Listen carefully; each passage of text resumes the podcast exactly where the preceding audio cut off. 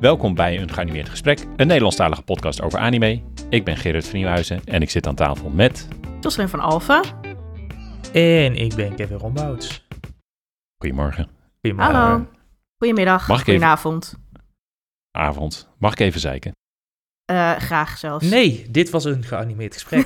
Nee, dat was een korte aflevering. Nou ja, mag je zeggen hoor. Nee, maar mag het? Hè, ja, deze aflevering gaat een beetje in het teken staan van kleine irritaties.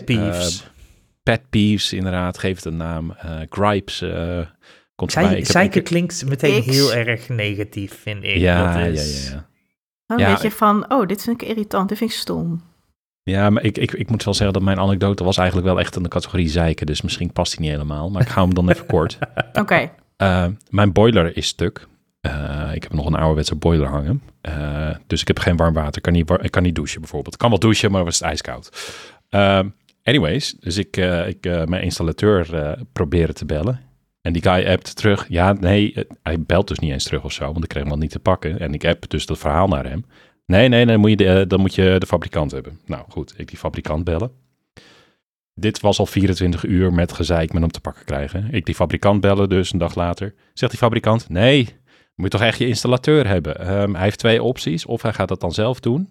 Of hij gaat het een artikel voor je bestellen. Een printplaatje. En dan kunnen wij het installeren. Dus twee opties. Dus ik app hem dit verhaal van oké. Of je zet de melding door aan die fabrikant. Of je bestelt een printplaatje, komt het zelf doen. Dat waren de twee opties. Dus ik app hem dat. App die één woord terug. Oké. Ja. Oké. Het is geen communicatie, goed, dit. Dit is jouw villain origin plot? Of is dit... Ja, precies. Ja. Ik kon niet warm douchen en daarom gebeurden er erge dingen. Nou, deze saga ondertussen duurt helaas al veel te lang. Ik zal niet zeggen hoe lang. Jawel, maar dit hoe lang? Is echt, ik wil dit nu wel weten. Volgens mij zit ik in aan het einde van week 3 van dit gezeik. Fuck off. Omdat dit constant af en aan van die gaslighting communicatie is, dat die dan op een maandagochtend opeens app met, hey, wat is jouw boilertype? Dat je denkt, oh yes, er gebeurt wat. En dan app je een minuut later terug, dit is mijn boilertype. Hoor je niks meer. En dan app je een dag later terug met, my guy, beter dat doen. 2 blauwe vinkjes, geen reactie. Probeer hem te bellen, neemt hij niet op. Oh, wat erg. Is het niet tijd voor een nieuwe installateur? Is dat... Ja, dat is dus het mooie. Die optie heb ik dus ook al verkend. En dan krijg ik de mededeling van andere loodgieters. 1, ik heb het ook razend druk. En 2, als ik dat ga doen, dan is je garantie naar de galamiezen. En dan kan je zelf dokken. En dan ben je ook de sjaak. Ah, ja. Ja, okay. Dus... Ja, jij bent gewoon gegijzeld door deze installateur. Ja. Nee, ik weet niet of dit, zoals ik al zei, dit valt wel echt meer in de categorie zeiken dan ik ging naar de winkel en mijn favoriete brood was op of zo. Ja, dit is niet een, zoals Nanami uit Jujutsu Kaisen zegt, een little despair. Dit is een big despair. Ja, echt hoor. Het is gewoon verschrikkelijk. Weet je wel, zeiken impliceert ook heel erg dat je klaagt over iets wat niet helemaal terecht is. Maar zeik niet zo, maar dit vind ik toch gewoon echt een kutsituatie. Ja, het is een beetje jammer, maar ik sla me er dapper doorheen. Op de sportschool hebben ze douches. Mijn ouders wonen dichtbij, dus die hebben ook een douche. Maar praktisch is het allemaal niet. Zeker anders, Nee. Nou goed, zoals ik al een beetje verklapte, we gaan het deze aflevering hebben over... de douche van Gerard. Ja, mijn douche inderdaad, ja. En mijn irritaties daaromtrent. Nee, we gaan het hebben over kleine irritaties die wij hebben bij anime. Waardoor we soms misschien wel iets te enthousiast zijn om de stopknop in te drukken en te zeggen van ja, deze serie, dat is echt niks voor mij. En als iemand er dan naar zou vragen, ja, waarom dan? Dan komen daar vrij arbitraire redenen naar boven. Tenminste, als ik naar mezelf kijk. Ik weet niet of ik voor jullie helemaal kan praten. En al mijn redenen zijn legitiem om een serie af te zetten. Oké, ja. Nee, ja, dat is altijd, hè. Als je zelf een serie afzet, is het altijd legitiem. Nee, maar het gaat dus echt om de kleine pet peeves, om het zo te zeggen. Maar voordat we dat doen, we hebben nog een nieuwsrondje. Over pet peeves gesproken. Ja, ik weet niet, zijn het pet peeves? Een streamingdienst die van de een op de andere dag zegt van wij kappen ermee, dat is voor mij wel een redelijke pet peeve inderdaad. Ja. Want vertel. Nou ja, streamingdienst High Dive, wie kent het niet? Wij hebben het al een paar keer voorbij laten komen in ieder geval. Die gaat op 14 december stoppen in heel wat landen. Ze gaan hun regio van dienst gaan ze terugbrengen tot de Verenigde Staten, Canada, het Verenigd Koninkrijk, Ierland en Australië. En alle andere landen die kunnen de spreekwoordelijke tering krijgen vanuit High Dive. Dus dat is van de een of andere dag kwam er een mailtje in de inbox met het bericht van jammer joh. Ja, ik toevallig een maandje geleden had ik dus een artikel geschreven voor de website met alles wat je moet weten. Ook een beetje geplaatst als, hoe zeg je dat, een anime streamingdienst die je er lekker naast kan nemen. Ja. Niet per se, hoe zeg je dat, niet essentieel, zeker niet. Zij waren vergeten dat zij hier nog in dienst waren en ze hebben jouw artikel gezien en toen dachten ze van shit, welk land zijn we eigenlijk nog actief? En dat precies. Even een rekensommetje in Excel gedaan. Ja, dat komt helemaal niet uit, jongens. Zo voelt het wel. Dus dat is einde van High Dive in Nederland. Geen idee of het straks met de VPN bijvoorbeeld nog wel werkt. Dat zullen wij na 14 december zeker even checken en verslag voor uitbrengen. Maar in ieder geval de normale bewandelde route zal vanaf 14 december niet meer werken. Nee, lekker. Fijn voor het landschap van een beetje concurrentie en zo. Maar ja, zo gaat dat. Precies. Mogelijk komt er wel wat andere concurrentie nog aan, want dit is een nieuwe streamingdienst en wel eentje van Nederlandse bodem die binnenkort moet gaan lanceren.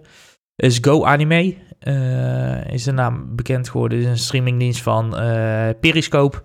Periscope is een partij die veel bioscoopfilms naar Nederland al heeft gehaald, qua anime in ieder geval. Denk aan de My Hero Academia films, Your Name, Weathering With You, dat soort zaken. Die hebben zij naar de Nederlandse bioscopen gebracht en die gaat nu een streamingdienst beginnen. Een precieze release datum is nog niet bekend. Of het gaat, wat het zou moeten gaan kosten, of dat het geld gaat kosten, is nog niet bekend. Het enige wat nu bekend is, is dat ze dit weekend dat we opnemen op Comic-Con stonden als lancering. Soort van. En dat je, als je je registreert, dat je de film Your Name in ieder geval kan kijken op het moment van opnemen. Wel een 27p maximaal, dus ga dit niet op je 75-inch 4K televisie kijken, want dan doet het geen eer aan. Maar je kan in ieder geval de film nu kijken. Op de achtergrond van de website hebben ze ook een beeld staan met verschillende posters van films. Als dat een indicatie geeft, dan lijkt het voor nu in ieder geval vooral het assortiment van wat Periscope al naar Nederland heeft gebracht. Ja. Dus inderdaad de My Hero Academia films, de One Piece films, Weathering With You, Perfect Blue zag ik erbij staan, de Evangelion films. Die hebben ze er allemaal nu als beeld op staan. Geen idee wat het voor de rest moet gaan worden. Dat gaan we zien als het daadwerkelijk echt live is. Ja, dat moeten we gewoon maar lekker afwachten. Dan kunnen we er ook wat meer over zeggen. Inderdaad, tot nu toe is het ook inderdaad alleen een website. Geen idee of dit een kanaal wordt bijvoorbeeld in Amazon of in YouTube of apps. Of gewoon een app of geen idee. Ja, nee, dat is allemaal nog een beetje onduidelijk. Dus dat gaan we gewoon afwachten. Ja, lijkt me een goeie. En dan tot slot, geen pet peeve. Nee. Verder van zelfs. Nee, dit is... Shitstorm. Dit kan je zeker een shitstorm noemen. Helaas bij Mappa, de studio die... heel veel onze favoriete series maakt. Dus echt ook heel hoog aanzien heeft in de animation community. Dus echt wel veel jong, fris talent aannemen. Mensen met ontzettend veel passie. En dat zie je ook in alle titels die ze maken. Weet je wel, van Chainsaw Man tot Attack on Titan tot nu Jujutsu Kaisen seizoen 2. Weet je wel, daar hebben we met veel lof over gesproken. Over het cinema-gehalte van al deze series. En helaas... heeft dat een heel duister randje. Want in de anime-industrie zijn de werkomstandigheden sowieso niet goed te noemen. Maar bij Mappa is het nu zo erg dat alle heel veel staf ook echt naar buiten komt op Twitter.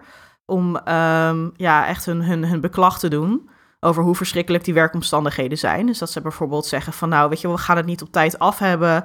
Mogen we meer tijd? En dat mag dan niet, weet je wel. Dus dat ze dus ook niet tevreden zijn met het werk dat ze doen. En dan zeggen ze echt hartverscheurende berichten op Twitter van... het spijt me dat ik jullie teleur heb gesteld... en dat ik een aflevering die er niet goed uitziet of die niet af is... terwijl Nou ja, we hadden allemaal de vorige aflevering van Jujutsu Kaisen gezien. En dat zie je inderdaad wel dat er wat ruwe randjes aan zitten. Maar dan nog is het gewoon verbluffend wat ze voor elkaar boksen. Weet je, als je niet om dat vak geeft, dan ziet het er niet zo prachtig uit. En ook een heel, heel, heel treurige anekdote over de Jujutsu Kaisen film.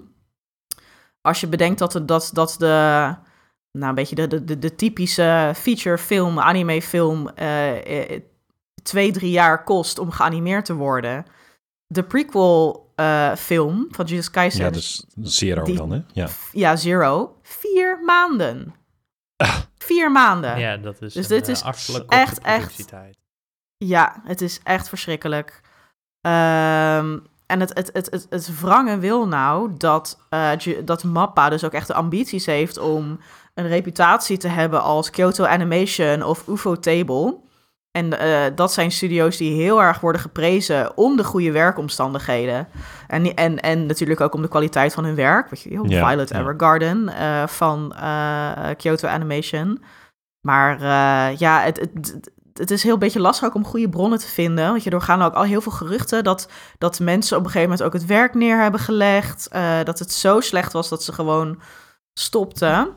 En veel mensen hebben waarschijnlijk dan een NDA-clausule, een non-disclosure-clausule in hun contract staan. Dus officieel mogen ze waarschijnlijk heel weinig naar buiten brengen. En doen ze dat wel, wat men dus nu doet. Waarschijnlijk vaak onder burner-accounts en dat soort zaken. Dus niet hun echte naam. Loop je gewoon het risico dat je op staande voet ontslagen wordt, zeg maar, doordat je die clausule verbreekt. Ja. En in zo'n moordende industrie als de anime-industrie, denk ik dat veel mensen daarom de mond op slot houden. Zeker.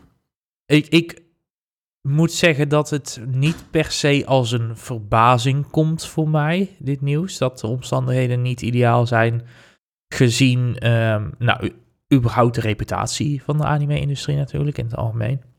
Maar ook het tempo waarop Mappa de afgelopen jaren series aan het uitpompen is. Nog steeds wel van hoog niveau, maar het komt wel in zo'n rap tempo uit Mappa dat je er bijna vooraf al vraagtekens bij had kunnen zeggen van hoe krijgen ze dit in hemelsnaam voor elkaar? En ik denk dat we daar nu het antwoord op die vraag van zien. Ja, mensen worden gewoon uitgeknepen en het is heel tragisch, want ze nemen dus al dat talent aan. Weet je, we hebben het er wel eerder over gehad. Creatief talent, weet je wel, mensen die echt hun big breaks krijgen. Veel lef in de studio, veel talent, veel creativiteit. Echt de crème de la crème nemen ze aan. En dan inderdaad hele ambitieuze projecten. Weet je wel, Chainsaw Man, Jujutsu Kaisen. Nu gaan er ook geruchten over Chainsaw Man seizoen 2. Ja, op zo'n rap tempo, dat kun je niet volhouden. Dit is de prijs. En weet je wel, extreem veel overwerken, crunch... mensen die niet goed betaald worden. Je moet je mond houden over de omstandigheden. En het vreselijke vind ik dus... is dat ze dus mensen aannemen wiens droombaan dit is. En die kan je dan dus gewoon uitknijpen. Ja. Nou ja, dat is het dus vaak inderdaad. Vooral als dit voor mensen hun eerste baan is... of hun eerste grote stap, zeg maar. Dan ben je vaak bereid om meer te doen dan goed voor je is. En daar wordt dan soms helaas ook misbruik van gemaakt... in dit soort situaties, wat je dus ook ziet. Ja. Mensen willen bij Mappa werken, weet je. Dat is, ik denk dat het voor iedere industrie wel zo is... dat je bedrijven hebt die heel hoog aan je lijstje staan. En als je daar dan die kans krijgt... ja, dan ga je er ook alles aan doen om daarvoor tot 110% te gaan. En dat is helaas nu... Ja, en het aanbod van dat soort mensen is ook groot... Ja, er zijn zoveel mensen die als droom hebben om bij zo'n studio te werken. Dus het is voor zo'n studio... Trek maar een blik open. De studio zelf komen om dit te veranderen, niet... Ja, en er zijn ook niet echt... Ja, er zijn ook geen vakbonden. En weet je wel, Japanse werknemers hebben ook niet echt een geschiedenis van... weet je wel, echt staken en eisen zoals we dat... bijvoorbeeld in Frankrijk veel zien. Weet je, daar zie je echt een cultuur van staken. Weet je wel, dit keer zijn het de buschauffeurs, daarna de tramconducteurs en de leraren. En de staken werkt gewoon. Dus het is heel erg... dat maakt het ook heel moeilijk. Want ze willen het inderdaad, het is hun droombaan. Maar wat ze ook heel erg voelen, dat zie je ook uit de tweets, is de verantwoordelijkheid naar de fans. Dat ze zeggen, sorry dat het niet, weet je wel, is wat we wilden dat het was. Of dat het niet op tijd en... Dat ik jullie fans heb teleurgesteld. Want ik weet dat jullie allemaal zitten te wachten. Ja, dat is echt nog het ergste. Ja, ik vind dat nog misschien wel het ergste. Want dat dan je zo verantwoordelijk voelen, dat is echt... Nou ja, ik denk dat misschien ook... zo kwetsbaar neer. Ja, dat ook een probleem in de cultuur is, zeg maar, daar heel erg. Dat het heel erg onderdanig is naar de eindgebruiker of de fan, om het zo maar te zeggen. Ja, dat of de klant. Ja, precies. Dat zie je natuurlijk niet alleen in de anime.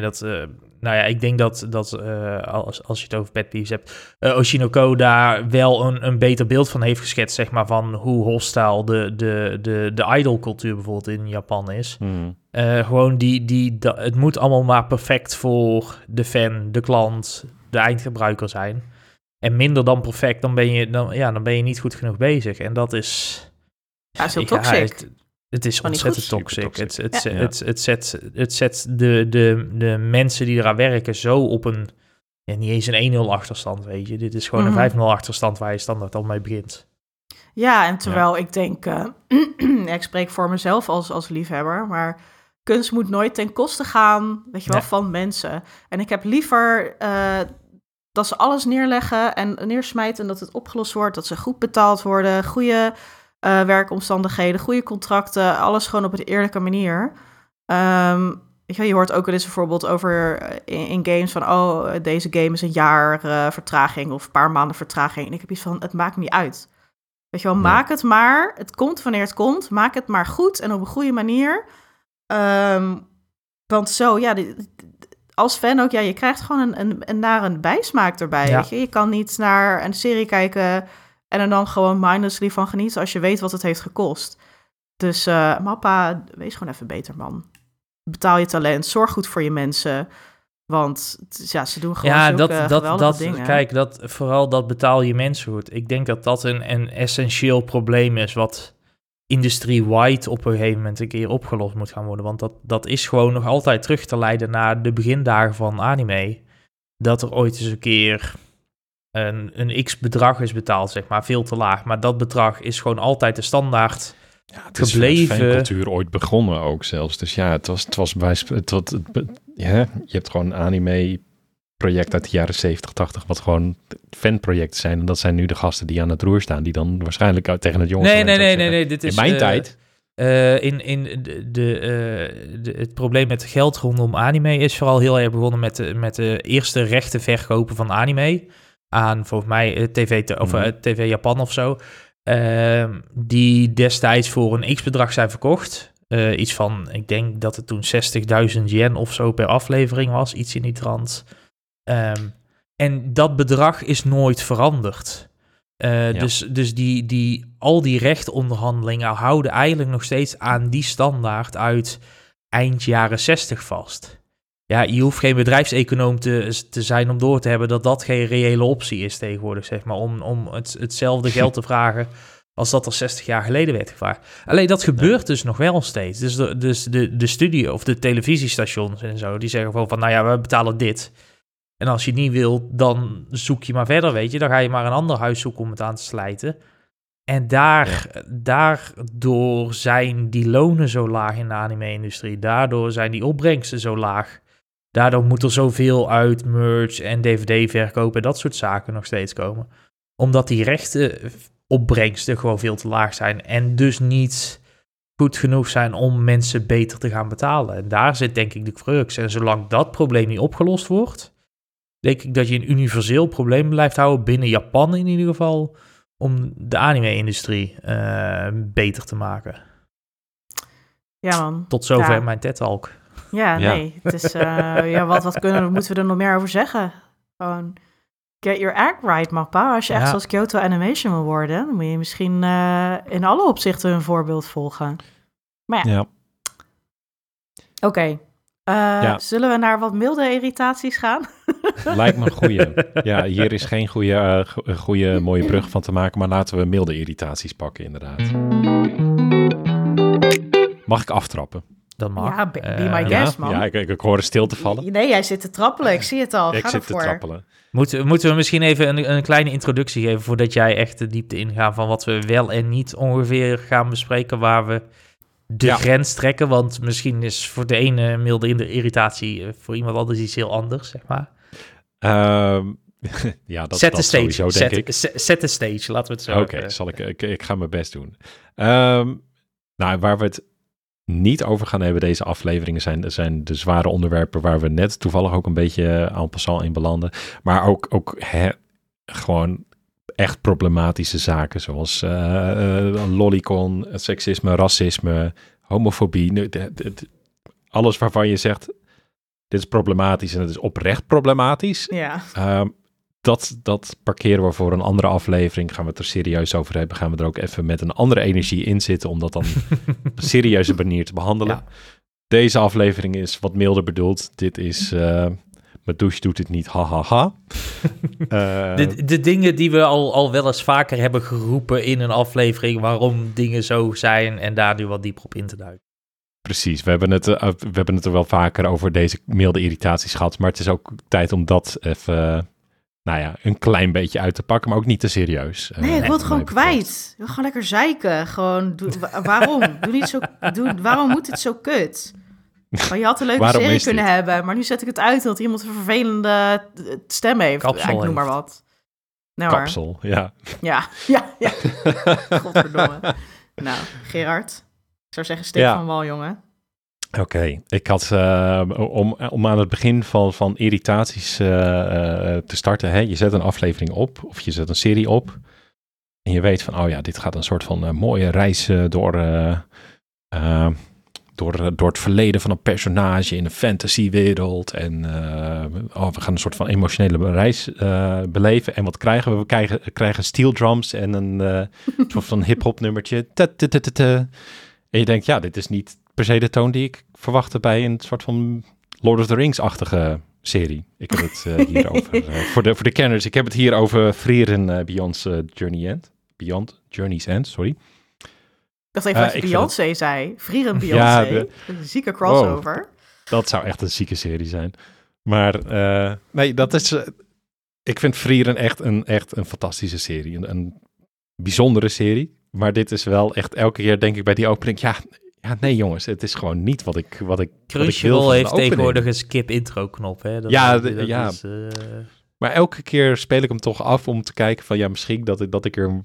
leuker gaan vinden of zo, die opening. Maar het is elke keer dat ik denk, komt die steel drum weer. Ja, dan begint het weer een beetje te hip-hoppen. Ja, het is wel een leuk liedje, weet je wel. Als je het hoort, denk je, oké, maar het is gewoon bij fucking Frieren. Weet je wel, inderdaad gewoon een zorg... gewoon een met liefde gemaakte meditatie over wat het betekent om... weet je wel, te leven en herinneringen achter te laten... en een mens zijn en verbinding en al die mooie thema's. En is het... Weet je wel... Maar dat is toch ook een beetje inherent voor mijn gevoel altijd aan anime, weet je. Want dat, voor mij kun je dat al veel verder terugleiden. Evangelion kan het ook van zeggen. Dat precies, weet je. Dat bij Evangelion dat die trompetten erin komen. Dat je denkt van, what the fuck, dit past toch ook... Ja, dat past toch ook totaal niet bij dat beeld. En... die Evangelion-opening heeft echt een soort van... Ik weet niet of... die heeft wel een soort van legendarische cultstatus. Ja, ik denk zo iconisch. Ik denk dat daar de crux ook zit van... Hoe goed is het intronummer? Je hebt zeg maar een schaal van hoe erg past dit bij de show... En hoe goed is het nummer? En er zit maar... Er loopt een diagonale lijn tussen die twee... Mm-hmm. En afhankelijk van waar die ergens valt, ligt onze vergevingsgezindheid bij zo'n nummer, denk ik. Als het geen helemaal goed nummer is en het past ook niet bij de show, dan is het kut inderdaad. Als het echt een banger van een nummer is, weet je wel, dan maakt het niet uit hoe goed of hoe niet het bij de show past. Vinden we het nog steeds een banger, dus kijken we het maar door de vingers. Nee, en dat heb ik hier dus bij. En dat kwadrant ligt hij dan van... ik vind hem echt voor 70% niet passen... maar ik vind hem niet 80% fantastisch of zo. Dus hier, net onder die lijn. Ik voel dat hier een artikel aan zit te komen... waarin we die grafiek gaan maken... en dat we verschillende nummers langs gaan... en dit gaan we plaatsen op de wiskundige formule erbij, inderdaad. Ja, want wat ik wel heel grappig vind... is dat zowel bij Frieren als bij Evangelion... dat die lyrics dan wel weer heel goed passen bij de serie. Zeker die wel van Frieren. Wel een beetje letterlijk, hoor. Ja, die van Frieren zijn veel te letterlijk. Met de prins, de held is overleden... en zijn herinneringen zijn er nog. Dat ik dacht... Dit is echt raar specifiek. Dus het nummer is echt zo specifiek toepasselijk op Frieren, maar dan inderdaad met zo'n vrolijk raar biertje eronder. Ja. Ik denk... Ja. Terwijl de muziek in die serie zo fantastisch is. Het is zo, weet je wel, fantasy... Lord of the Rings, dromerig. Het is zo goed. Ik denk, hoe... Ik wil echt diegene spreken die dit heeft bedacht. Die heeft hier zijn stempel op gezet. Ja, ze hebben gewoon dat duo gebeld. Dat is Yoasobi. En die maakt heel veel aan de openings. Dus, hallo, goedemorgen. We willen graag een opening voor een anime-serie. En ze hebben dan zo'n stapeltje met opdrachten liggen. En per ongeluk is er gewoon eentje omgedraaid. Ja. Deze bedoelt eigenlijk voor Oshinoko. Er komt nu er een hip-hop anime aan met een heel... dramatisch, slow jazz nummer binnenkort. Iedereen zo wel vertellen. Ja, ik kom helemaal niet... ik kom maar niet van de grond, die hip-hop anime. Ik weet niet wat dat is. Ja. Ze hebben gewoon echt de verkeerde gebeld, man. Nou ja, dat is misschien wel een deze had ik niet op de lijst staan, maar nu Gerard dit zo zegt, een pet peeve die misschien wel toepasselijk is. Er is meer dan één artiest die je kan bellen voor een intro-song. Want voor mijn gevoel is het... Nu is het Yoasobi. Hiervoor was het Lisa. Die voor iedere anime een intro-song aan het maken. Weet je, er zijn een paar... Ieder 2 jaar of ieder jaar is er een nieuwe artiest... die voor alle shows in één keer de intro-songs aan het maken. Klopt. Dus dat ik denk van...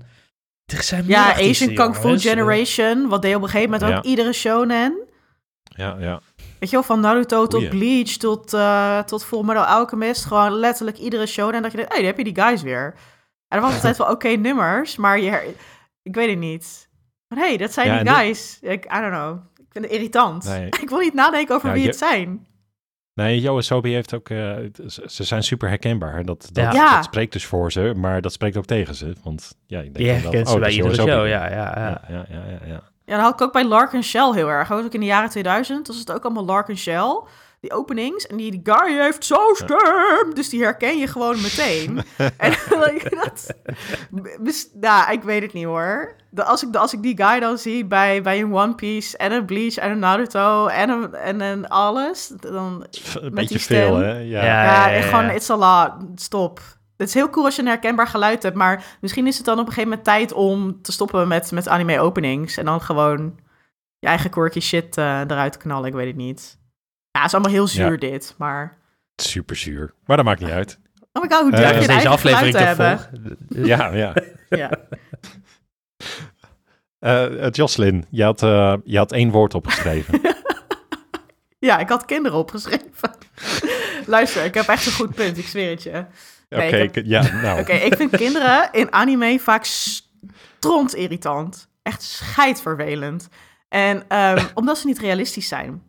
Dus wat je krijgt, in het ergste geval, is dan krijg je van die stemactrices die dan echt zo...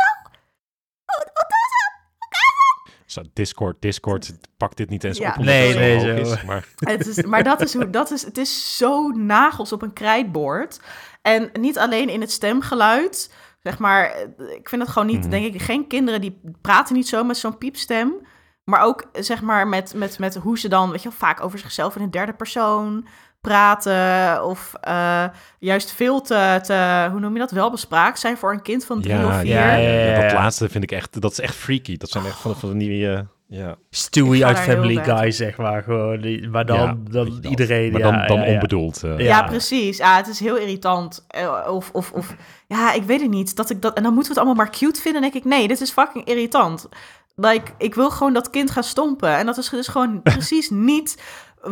zeg maar de behoefte die je wil opwekken... als ik naar iets van kinderen kijk. Want het gebeurt echt wel goed, hè? Als je bijvoorbeeld kijkt naar Barakamon... Anja uit Spy Family is goed. Alleen die praat dus wel over zichzelf in de derde persoon. Wat thank fucking god niet in de sub staat. Want dat, ik kan daar echt... Ik haat dat. Ongeacht leeft, dit is een andere irritatie. Ik ga er maar in over. Dat haat ik dus ook. Als ze over zichzelf in de derde persoon praten. Dat haat ik echt. Dus Anja doet dat, maar ik vergeef haar omdat ze verder gewoon... vind ik haar een geloofwaardig kind. En het is gewoon een grappige serie. En een ander goed voorbeeld wat ik net al zei is Barakamon. Dat gaat over een kalligrafiekunstenaar die naar het platteland verhuist, wat hij een soort crisis op zijn werk heeft. En dan raakt hij bevriend met een heel grappig klein meisje. En zij is een heel geloofwaardig kind. Weet je wel, ze wil gewoon spelen en een beetje gewoon leuk hangen met die weirdo. Af en toe een beetje stampvoeten, maar ja. En dan gewoon, heeft ze allerlei vriendjes en zo. En kijk ook naar Ghibli-films. Die kinderen daar worden super goed neergezet. Zo geloofwaardig. Iedereen kent die kleine meisjes uit Totoro. Mijn buurmeisjes zijn zo. Weet je wel, dus het is echt niet alsof ik Jocelyn de kinderhater ben. Maar gewoon, doe het goed, damn it. Kinderen verdienen ook gewoon... dat ze goed worden neergezet in plaats van die... Dus jij wilt zeggen dat jij Chin Chen niet geloofwaardig vond? Dat is ook een goed kind. Ja, hij is wel een goed kind. Want hij heeft gewoon geen irritatie. Vaak gewoon is het... Ik ben heel gevoelig voor geluid. Dus als die stemmetjes gewoon zo hoog zijn en piepig en... Wat vind jij trouwens ervan als je... Je hebt ook natuurlijk wel eens baby's die dan door een volwassen voice actress worden ingedaan... en dan heb je een huilende baby... Daar denk ik wel eens van. Dit is niet hoe een baby klinkt. Ja. Nee, maar ik denk als je voor paarden en honden en katten... allemaal sound effects kan opentrekken... kan je dat ook voor een baby. Iemand heeft echt wel gewoon een keer een huilende baby opgenomen... en je kan dat geluid daarvan vast wel ergens rechtenvrij fixen. Dus je hoeft echt niet een fucking volwassen vrouw van 49... in een stemhokje te zetten en dan tegen haar te vragen... wil jij even... Het haalt me er ook gewoon uit. Ik hoor gewoon, dit is een volwassen vrouw die een baby doet. Waar kijken we nou naar? Mensen, please. Nee, oké, sorry. Overigens is dat voor mij een van mijn... als het over hele slechte anime gaat... je had het net over mooie paardengeluiden en alles. Slechte anime, daar hebben ze het budget niet voor. Dan is het, oké, de main guy, jij moet ook het paard doen. En dan hoor je iemand zo... Nou, daar kan ik dan echt van genieten. Dat je denkt van, ja, het is volgens mij gewoon de main guy... die even een paard nadoet. Ja, man. Oh, trouwens... Kan je ook even 2 kokosnoten meenemen, want... we hebben nog wat extra galoppeergeluiden nodig. Kattenklop. That reminds me. Ja, sorry, maar ik ben een horse girl. Nee. Even voor context. Ik heb vroeger ook paarden gehad en zo. Heel veel paardrijden. Dus dat paarden is gewoon nog steeds wel een beetje mijn ding. En de anime waarin paarden goed zijn getekend... kan ik echt misschien op 1 hand tellen. Waarom zijn die beesten altijd zo lelijk getekend en lelijk geanimeerd? Ja, maar mogen de horse girls een keertje iets moois zien? Please. Ja, het is ook anatomisch vaak incorrect, begreep ik van je. Dat, ik weet niet hoe paarden lopen. Hoe lopen ze eigenlijk? Gewoon niet synchroon of zo met de voor- en achterpoot of zoiets is het toch? Of dat, in een draf heb je, weet je wel, rechts voor, links achter, zoiets. Volgens mij gaat het zo. En dan heb je galop, stap, draf, galop. Maar ik weet niet, ze zijn gewoon altijd gewoon anatomisch gezien een beetje zo... Of dat je denkt, dit gaat hier iets niet goed. Ja, gewoon zo van teken een paard uit je hoofd zonder een plaatje op te zoeken. Dat ja. En ook in manga trouwens vind ik het ook vaak. Eigenlijk de enige manga waarvan ik denk, de paarden zijn goed getekend, is Berserk. Die zijn echt goed getekend. Oké, Kevin. Hoe ga ik hier overheen komen? Ik weet het wel. In het verlengde hiervan. Let's go. Slechte CGI in shows. Man. Oh, ja. Oh, echt het bloed onder mijn fucking nagels van baan. Weet je, leuk dat je een auto of een robot of een mensenmassa al beeld wilt overen. Maar als heel je show zo prachtig is getekend en dan komt er ineens een 3D Formule 1 wagen of zo door het beeld heen zetten... Doe het dan gewoon niet, weet je. Soms kan ik het wel hebben, hoor. Nee, gewoon per definitie. Maar... Als je... Ik moet heel erg denken aan die schildpad uit Shield Hero. Dat vorige seizoen was dat. Ja? Die was zo ongelooflijk lelijk. Dat was echt daar kan ik dan hier... Ik moet vooral denken aan, Overtake, maar ook Initial D of... waar ik het ook heel erg bij had, was de eerste aflevering van A Masterful Cat is Depressed Again 2. Die ziet er fenomenaal, heerlijke show, heerlijke slice of life gewoon. Maar dan af en toe trekken ze ineens zo'n pot Netflix 3D budget open of zo, dat je echt denkt van, wie dacht hiervan, laat ik Blender nog een keer even opstarten en hier wat in elkaar gaan. Dit is echt...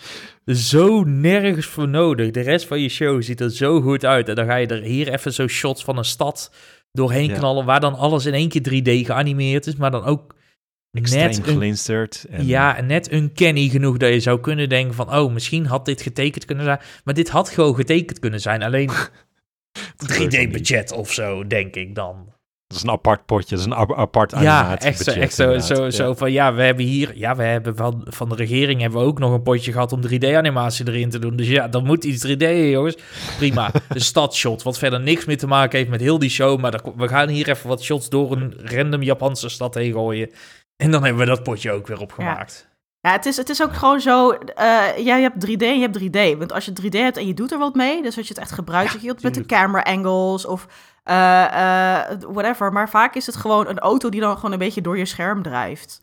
Zo heel langzaam. En dan denk je van, oké, maar dit voelt niet als een artistieke keuze. Dit voelt inderdaad als een budgetting. Auto, ja, die zijn zo lelijk. Want bijvoorbeeld in Chainsaw Man zitten ook kleine stukjes 3D, maar die zijn echt heel goed gedaan. En dan denk je, oké, ik snap je de keuze en het valt niet op. Dus dat is heel mooi, zeg maar, in één lijn met de met de tekenstijl. Dus dan valt het niet op, maar ik moet ook denken aan de Berserk anime-adaptaties. En waarin 3D op papier heel goed zou kunnen werken. Weet je wel, de hoofdpersoon Guts heeft dat gigantische zwaard. Gigantisch zwaard. En dan zou het heel cool zijn. En er zijn echt momenten waarin het heel cool is. Dan draait die camera daaromheen. En je gaat over zijn zwaard heen. En je voelt het gewicht van dat zwaard. En dan daarna heb je een scène waarin twee personages praten. En de ene is getekend. En de andere is het lelijkste 3D. Gewoon, niet het lelijkste 3D wat je hebt gezien. Maar wel gewoon lelijk. Dan denk je, waarom? Why? Oh, yeah. Je was er bijna. Wat ik dan ook nog vaak heb, is dat als het dan heel de show 3D is of zo, dan kan ik het nog wel handelen, weet je. Dan is het niet ideaal, weet je. Maar dan is het... Netflix heeft daar heel vaak heeft van die shows die dan anime zijn, maar dan is het volledig 3D. En dan... Het voelt niet lekker... Maar het is consistent geen lekker gevoel, om het zo maar te zeggen. Die League of Legends show was toch volledig... maar die is mooi. Die is mooi, inderdaad. Ja. Nee, ik zit meer even... Ik ben nou Netflix erbij aan het pakken om even te kijken hoe het hier... High Score Girl. Zou kunnen, Be The Beginning was ook zo'n show. Even kijken, wat hebben we nog meer? Er is in ieder geval een hele reeks aan anime die Netflix zelf dan... opgekocht heeft of vol betaald heeft. Ajin was ook zo'n show. Er zijn er een aantal op Netflix en zodra je ze ziet, dan heb je, als je er eentje hebt gezien, dan heb je de stijl van allemaal ook meteen gezien, zeg maar. Maar daar is het nog doorheen te kijken, om het zo te zeggen, omdat alles zo is. Maar dan van die shows die dan in één keer zo schakelen naar gek 3D, nee, dan ben je bij mij eigenlijk al af. Het is... ik vind Overtake net leuk genoeg om door de personages... Maar als Formule 1-fan heb ik nou niet zoiets... dat als ik dan die wagens over het beeld zie gaan... dat ik denk van zo, hier gaat mijn hart sneller van kloppen. Holy shit. Nee. Zonde. Mag ik hem overpakken? Want je zei Overtake. Ik heb daar ook een andere pet peeve bij. Let's go. Dit is personages die in een serie... over een specifiek onderwerp... super algemene kennis heel diep gaan uitleggen. Dus bij wat ze in Overtake doen... dan is het op een gegeven moment van... oh, hij zit in de slipstream van zijn voorganger... En nu kan die er voorbij. En dan zegt een ander personage, slipstream. En dan zegt dat andere personage, nou, slipstream, dat is dus als de auto voor je rijdt... en dan de lucht erachter, dan heb je minder weerstand... en dan kan je er makkelijker voorbij. Dit doet Overtake gewoon meerdere keren. Ja, maar anime doet dit sowieso vaak. In een gevecht van... Dit is... een special move. En dan zie je... wow, hij doet die XYZ-move. De move die de vijand zijn oog uitdrukt... en daarna wordt hij weggewiept. En dit heb ik net letterlijk gezien. Dus ik had deze duiding niet nodig. Je haalt me er alleen maar uit. Laat me deze scène gewoon kijken. Ik moet zeggen wat Gerard zegt over Overtake... als dus Formule 1-fan...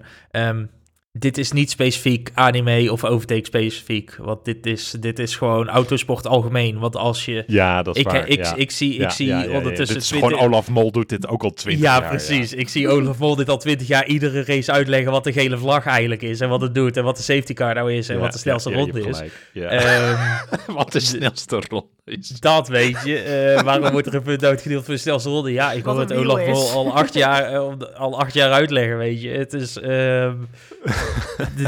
dit is gewoon auto. Dit is gewoon autofans. Dit zijn autofans gewoon, weet je. Hier kun je Overtake...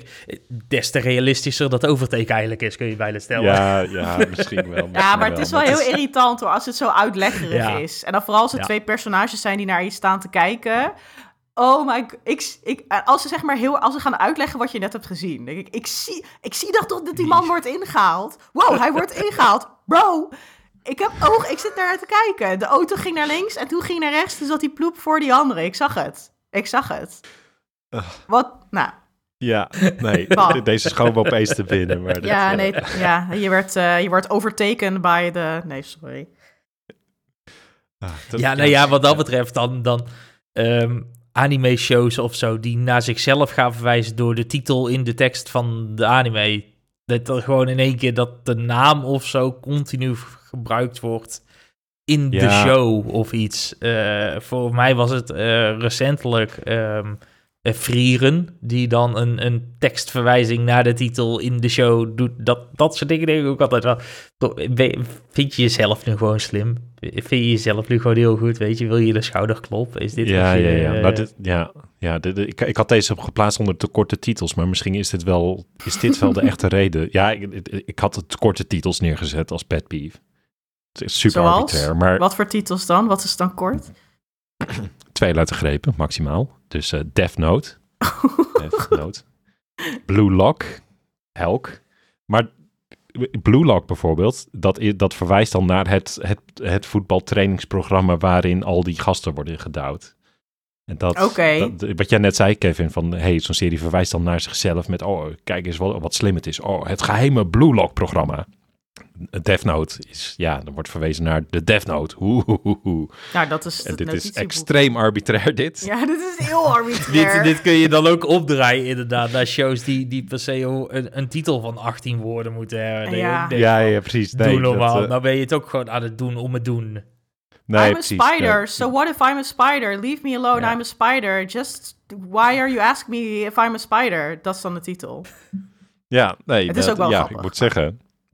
Ik moet zeggen dat ik dat al grappiger vind. Maar goed, ik heb misschien een lichte bias met mijn voor- en achternaam natuurlijk. Dus, Ja, maar Gerard, soms hoeft het niet... Als Death Note zou heten van... Ik schrijf in mijn notitieboekje de namen van mijn vijanden op... en op mysterieuze wijze vallen ze allemaal dood neer. Dat had toch niet gepast bij die serie? I found a notebook and oh my god, people are dying. The show. Had wel een zieke grappige comedy geweest trouwens. Ja, we moeten dit maken. Dat is comedy, ja. Dat hij het ook gewoon niet door heeft. Dat hij een boodschappenlijstje maakt en daar dan dingen op zet. En dan moet crackers meenemen voor Jocelyn. Hop, Jocelyn. Wie wil ik uitnodigen voor mijn kinderfeestje? Ja. Oh my god. Oh, dat is heel duister. Hebben we Jocelyn's probleem ook meteen opgelost, weet je? Oh my fucking god. Ja. Oh. Oké. Mag ik er nog eentje horen? Ja. Oké, ik vind het heel irritant. Ik vind de tsundere en de yandere personages, archetypes vaak fucking irritant. Even van anime. Ja, even een recap voor de mensen thuis die... wat is een tsundere en een yandere ook alweer? Dat zijn 2 archetypes. De tsundere is degene die dan heel bozig doet... en zagrijnig en een beetje kil en afstandelijk... terwijl die eigenlijk heimelijk allerlei warme gevoelens koestert. Bijvoorbeeld... kom niet bij me, want ik kan je niet luchten... en ik vind je echt fucking kut en ik haat je... en dan van binnen zijn ze verliefd, weet je wel? En de yandere is... Ja, inderdaad, Sakura uit Naruto is een heel groot voorbeeld. Nee, dat is niet waar. Naar Naruto doet ze zo, maar ze vindt hem ook echt niet leuk. Nee, oké. Voorbeeld is... dat meisje uit Toradora. Hoe heet zij? Oh, ja. Ja, zeker. Asuka Langley uit Evangelion... Ja. Maar goed, die is heel zielig, dus van haar kan ik het nog wel vergeven. En zij was een van de eerste. En de yandere is het... het zijn vaak meisjes deze. De yandere is degene die zo geobsedeerd is door... was vaak de hoofdpersoon. Dat ze een stalker wordt, of moordlustig... of weet je wel, zijn bloed wil drinken en zo. En dan... In My Hero Academia moet ik gelijk denken aan Himiko. Dat meisje dat dan bloed kan drinken... en dan kan transformeren in iemand anders... En dan is ze van, tju, ik hou van je, ik ben obsessed. Ik weet niet wat het is. En ik gewoon, first of all, dit is heel even, zeg maar, leuk om naar te kijken. En dan vind ik daarna dat je heel gauw moet ik weten waarom iemand zo is. En dan wil ik gewoon groei zien. Want ik kan niet 50 afleveringen, ik vind je stom. Ik wil het niet meer. Dit is vergiftiging van mijn tijd. Ik kan niet meer naar je kijken. Wanneer, grow up. We zijn niet allemaal volwassen hier, maar stop. Nee, maar dat is het vaak met die personages. Dat gewoon het zijn van die checklist-personages die er... net zoals dat elke Disney-film op een gegeven moment zo'n grappige sidekick moest hebben. Wat echt op een gegeven moment van een beetje je neus uitkomt. Dat heb je ook met dit Tsundere en de Yanere. Je moet erin zitten omdat je dan kan zeggen dat je de hoofdpersoon stom vindt. En dat iemand nog denkt, oh, romantic tension. Ja. Die er dan helemaal niet is. Ik vind het zo, Yanere zeg maar... is misschien nog wel erger. Wanneer wordt een Yanere nou fatsoenlijk uitgewerkt? Dat gebeurt echt bijna nooit. Nooit. Maar ook, zeg maar, vaak is het is ook zo dat de Yanere dan vaak meisjes zijn... dat we dan een beetje door de vingers moeten zien... van hoe fucking misdadig ze eigenlijk zijn.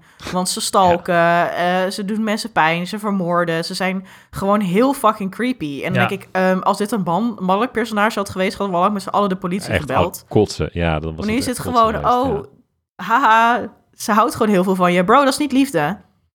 Is niet wat het is. Kunnen we, stop, zet dit gedrag niet langer voort. I'm done. Goed dat je het erbij zegt, maar... ja, nee, eens. Nee, het zou leuk. Ik moet zeggen, het zou wel een... Ik was dan een manga aan het lezen waarin een Yanere ook een beetje wordt uitgewerkt. Dat zorgt echt voor een hele rare, bijzondere dynamiek. Dus het is ook wel...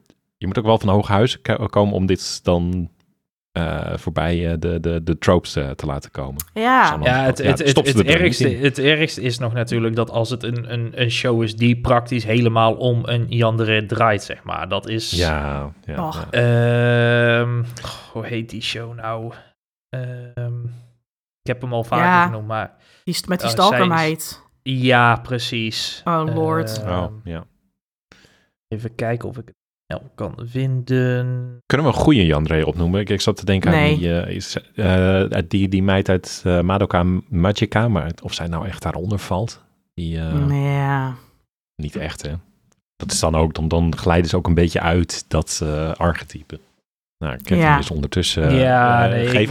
geef even rinkels met dat belletje. En dan, als ik hem gevonden heb, dan ga ik het weten. Maar we weten allemaal wie dat met dat roze haar en dat... als je ziet, dan denk je ook meteen... Oh ja, Wacht even. Ik weet weer. Mirai Nikki, over die Future Diary.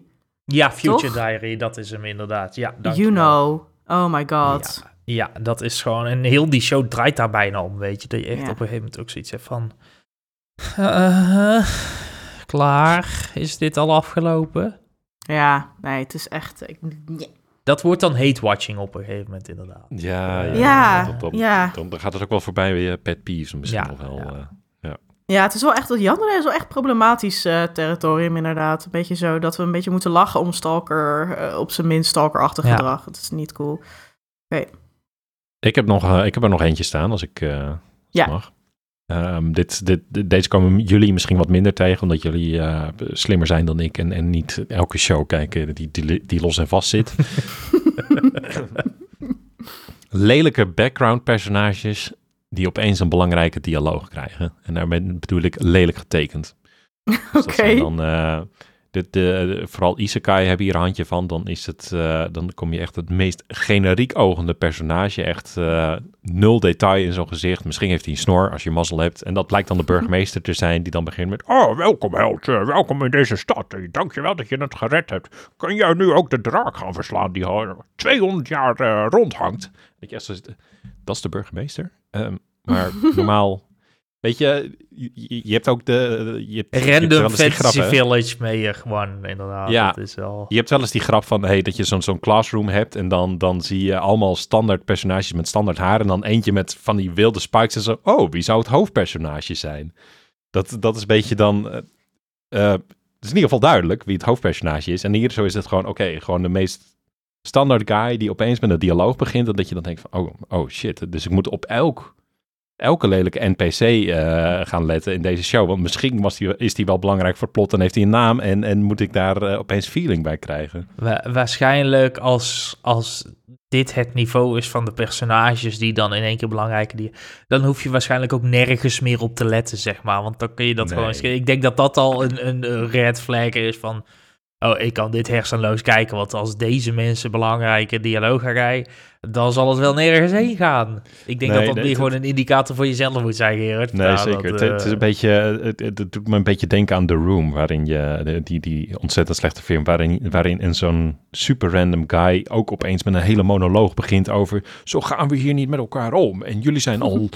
we zijn al allemaal super lang vrienden met elkaar... en dat je echt zo zit van... deze acteur... komt nu voor het eerst letterlijk in beeld. En dit is echt na 80 minuten film of zo. Die vibes heeft het echt. Ja. Een beetje de Room in anime vorm, om het zo te zeggen. Oh my god. Ja. Vertel. Je moest aan The Room denken?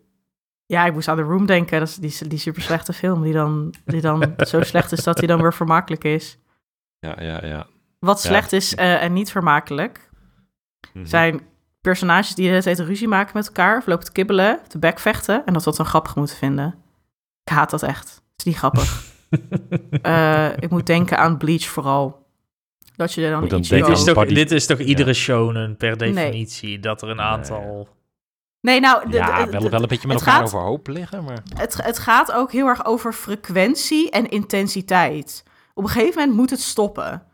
1 keer, 2 keer, 3 keer, maar niet iedere keer als ze elkaar zien. En dan helemaal niet bij een langlopende shonen als Bleach, waarin ik gewoon al 20 jaar naar 2 personages zit te kijken die loopt de bekvechten. Ja, weet je, het spreekt gewoon niet met elkaar af. Jij bent een poephoofd. Hoezo doe je altijd dit? Ik moet heel erg denken aan Buddy Daddies van dit. Oh ja, die deed dat ook. Dat is echt... dit is al 30 jaar One Piece, weet je. Sanji en Zoro, die zijn altijd tegen elkaar. Ja, dat is... Op een gegeven moment moet je die bel toch... hoe zeg je dat? Bury the hatchet? Op een gegeven moment moet je toch de strijdbel begraven. Ja, stop hiermee. Doe dit niet. Want nogmaals, gewoon, ik ben gevoelig voor geluid. En dan lopen ze de hele tijd te schreeuwen en gewoon tegen elkaar. En het wordt dan heel duidelijk, dan zijn ze vaak een beetje super deformed. En dat wordt dan heel erg geframed als iets wat ze dan grappig moeten vinden. En dan denk ik, sorry, maar heb jij ooit gekeken naar 2 van jouw vrienden die ruzie maken en elkaar poephoofd noemen en dan heb je er dan om gelachen? Nee. Dus waarom wil ik dit zien? Ik wil dit niet zien. Ik wil het even zien. Ja, eens. En daarna wil ik dat er een oplossing komt. Nou ja, once again, ik denk dat dit echt een shonen-probleem is. Ik denk dat echt zeker. Een ding is. Want dan is het, als je die leeftijd hebt waarvoor shonen gericht is, in principe, dan is dat vaak nog wel grappig. Jongens van die leeftijd, weet je, dan is het grappig dat vrienden elkaar poephoofd noemen, weet je. Als je 12, 13, 14 bent, is mij zero, maar ik kan er niks anders van maken. Dat is... Je ziet het in shoujo ook wel eens, hoor. Maar dan is het vaak dan... dat ze dan heel erg uit de hoogte doen of een beetje kil naar elkaar. Dus waarom heb je een hekel aan me? Maar het verschil is dat shoujo dan vaak wel over relaties gaat en dan komen ze wel weer nader tot elkaar, weet je wel? Want dan ontstaat er een soort begrip. Maar ik vind het ook wel... Het is ook wel een beetje iets van een soort vorig tijdperk. Want als ik kijk naar shonen-series van nu, van Demon Slayer, My Hero Academia... dan zie ik dat gewoon niet zoveel meer. Maar bijvoorbeeld in een Bleach of in een One Piece zie je het nog wel... omdat die gewoon nog echt uit dat vorige tijdperk komen. Dus ook in het nieuwe seizoen... weet je wel, de 1000 Year Blood War van Bleach... zit het ook gewoon nog steeds... omdat je gewoon materiaal aan het adapteren bent... van 10 jaar geleden of meer. Ja. Ik heb het idee dat dat steeds gelukkig wel een beetje uit aan sterven. Ja, ik ben wel bang dat we een nieuwe... Nu zijn het gewoon personages die in zichzelf staan te schreeuwen. Dat is, die haat ik ook. Ik vrees een beetje dat we het quip-era ingaan. Een beetje wat je met al die Marvel-films hebt. Van die constante... Oh, de planeet zat in de fik. Ja, wat gaan we eraan doen? Weet je, dat constant een beetje grappen en grollen. Sarcastische, sarcasme, hij staat achter me. Hij is echt een clown en hij kan helemaal niks. Oh, hij staat achter me of niet? Dat. Weet je dat. Ja, daar vrees ik wel een beetje voor. Maar misschien dat overwaait, Japan niet gaat bereiken. Heb je daar een voorbeeld van? Ik kan me niet echt iets voor de geest halen. Nou, ik moet vooral aan de Marvel-films denken, hoor. Maar ja, oké. Dus daar kijk je gewoon... Echt hoogtepuntjes van cinema, inderdaad. Dat is wel... Nee, maar goed. Het domineert de bioscopen, helaas. Dus, niet meer, hoor. Nee, gelukkig. Ik hoop het. Laten we andere podcast, andere podcast inderdaad. Hey, maar Kev, jij had hier iets in het verlengde hiervan, toch? Over schreeuwen en kibbelen en janken. Nou ja, kijk, schreeuwende personages die altijd maar alleen maar door het beeld lopen te schreeuwen, die zijn sowieso irritant, weet je. Bakugo leren zijn tweede karaktertrek ontwikkelen. Ja, please. Hij heeft het van zijn moeder, maar dat vond ik wel heel grappig, dat zijn moeder echt exact hetzelfde was. Maar dat is ook een one-time joke. Ja, precies. Ja, precies. Verder zit je 100 afleveringen te kijken naar iemand die inderdaad één emotie heeft en die emotie is woede. Stop. Ja, het ik heb daar dan nog een... Ik heb daar zeg maar een overtreffende trap voor, want woede Allah, dat kan nog een drijver zijn. Maar personages die alleen maar lopen te janken en te jammeren, van die huilenbalken, aflevering in, aflevering uit. Dat je denkt van... Ga dan gewoon weg. Zou je kunnen bedoelen? Ik denk dat veel mensen aan Zenitsu moeten denken. First and foremost. Maar nog erger vond ik wel Takemichi uit Tokyo Revengers. Is dat de hoofdpersoon? Ja. Oh en shit. Dat is de reden dat ik die serie ook heb afgezet. Ja,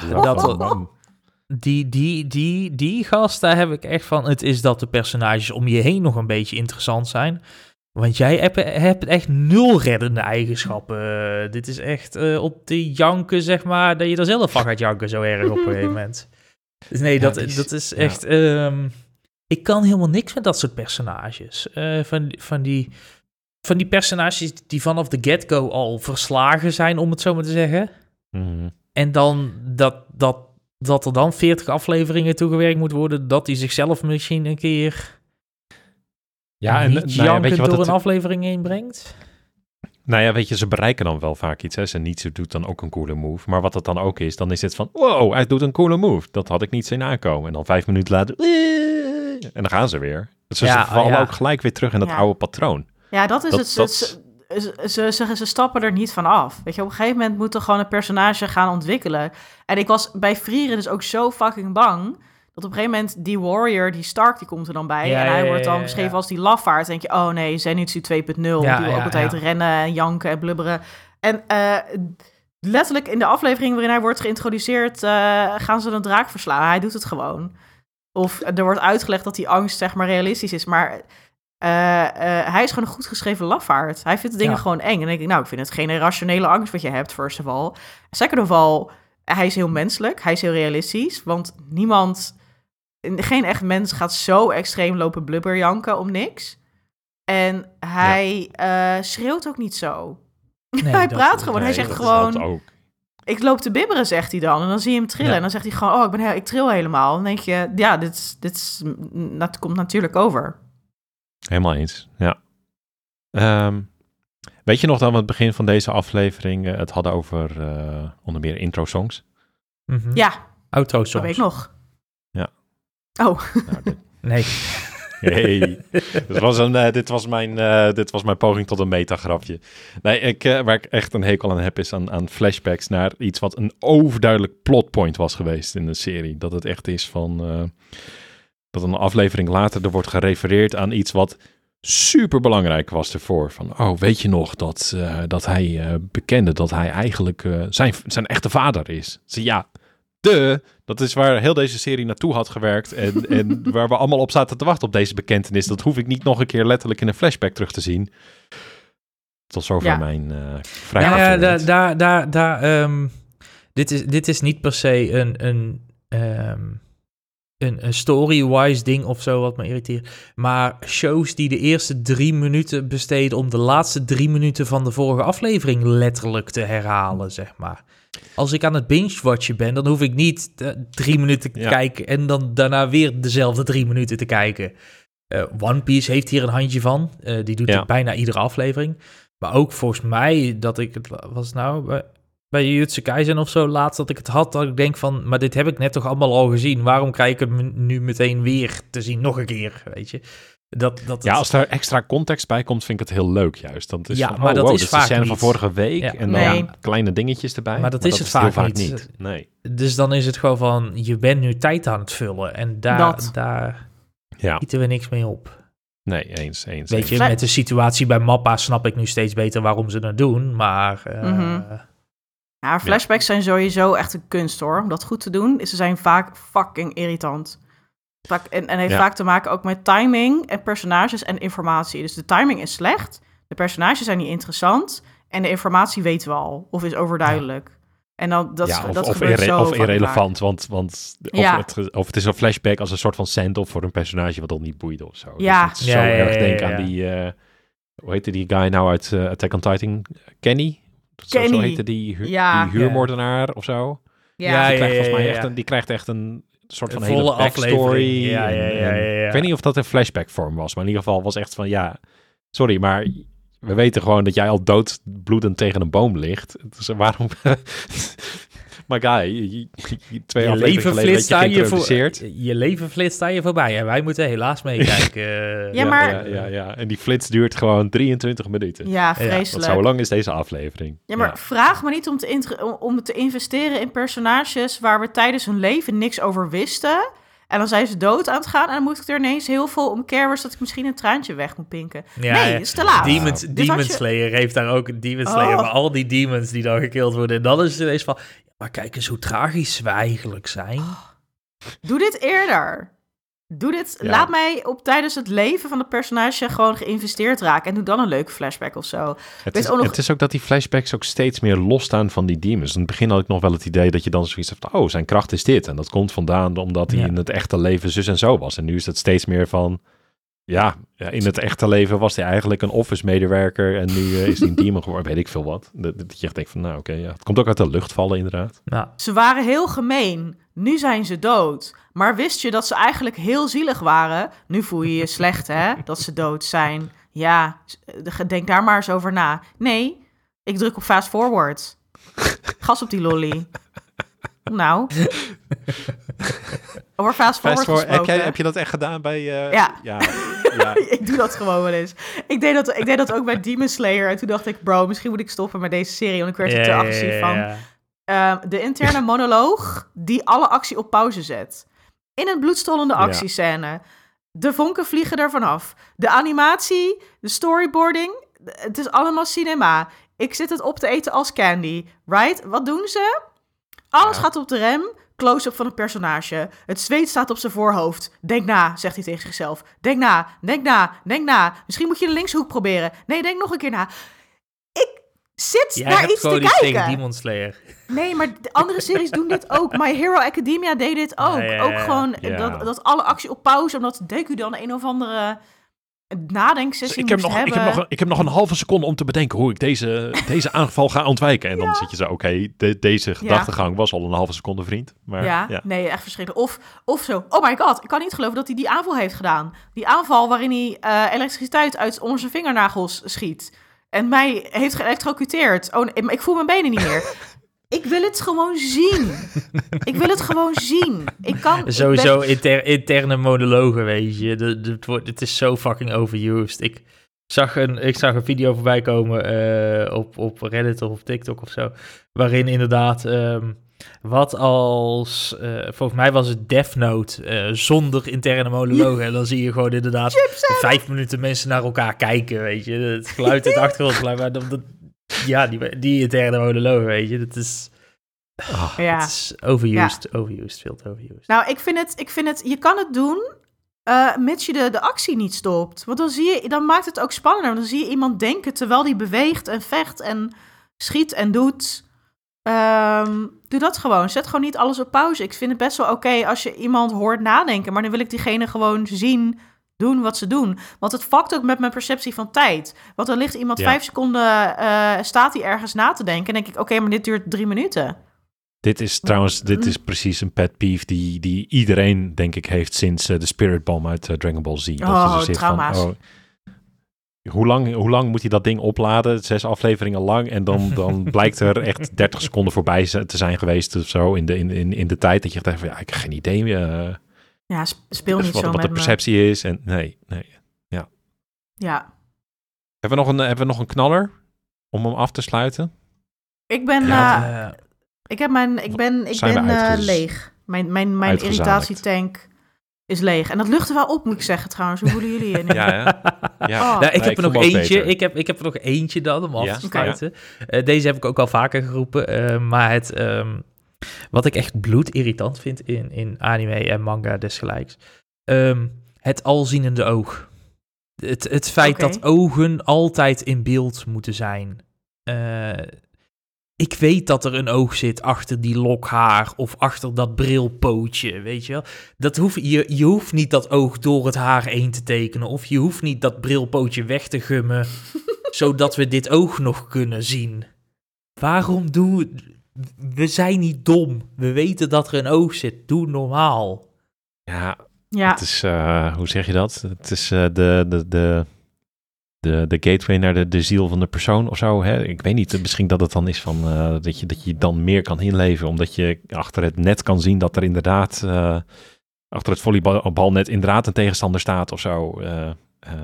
Ik moet dan Haikyuu denken. Ja, ook zoiets inderdaad. Ja, maar Haikyuu, dat ze dan bij het gezicht dat net wegtekenen afhalen. Dan ja. Waarom? Wat schiet je hiermee op? Ik had het het ergste bij Yakuza Babysitter. Dat je dan op een gegeven moment... Dat ze met die side shots inderdaad. Ja, dat ze met z'n tweeën aan het waterkant zitten... en gewoon een beetje het leven zitten te overdenken... en een beetje zitten te lullen. Maar dat dan wel bij hem, terwijl hij een bril op heeft... dat pootje wordt weggegumd, zeg maar ook niet het hele pootje. Nee, een stukje, zo halverwege dat pootje. Dat dan wordt weggegumd, zodat je zijn oog kan zien.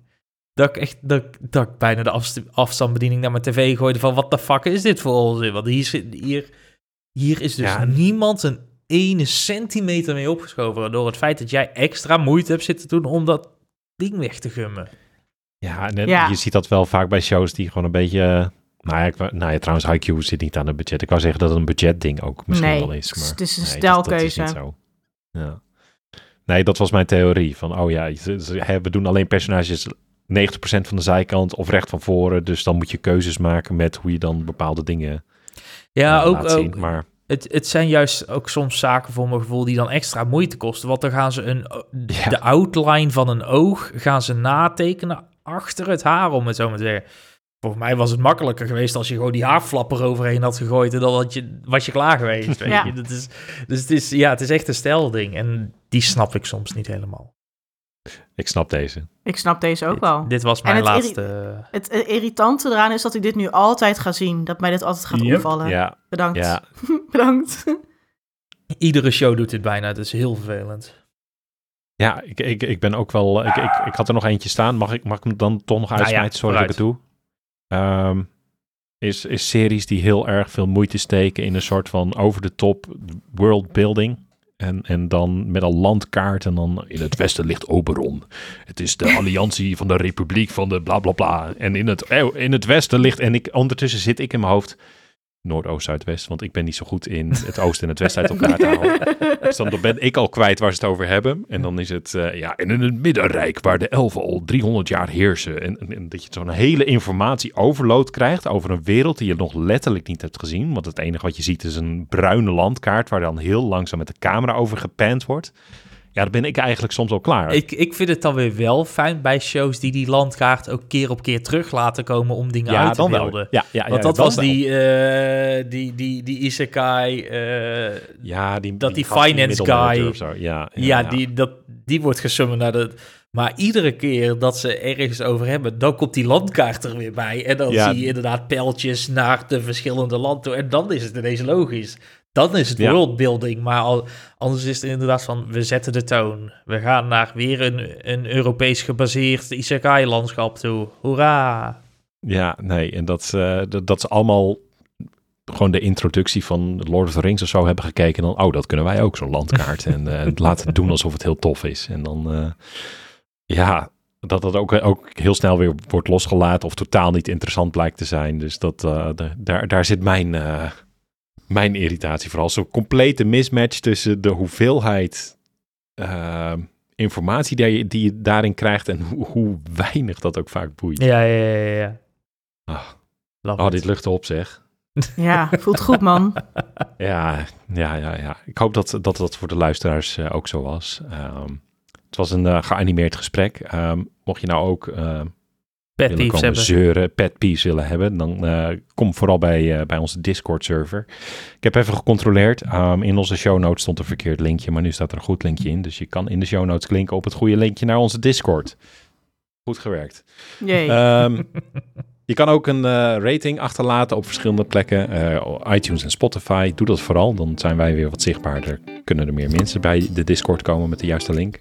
We zitten ook op Twitter en op Blue Sky onder meer. Op het Animegesprek en op Instagram op een geanimeerd gesprek.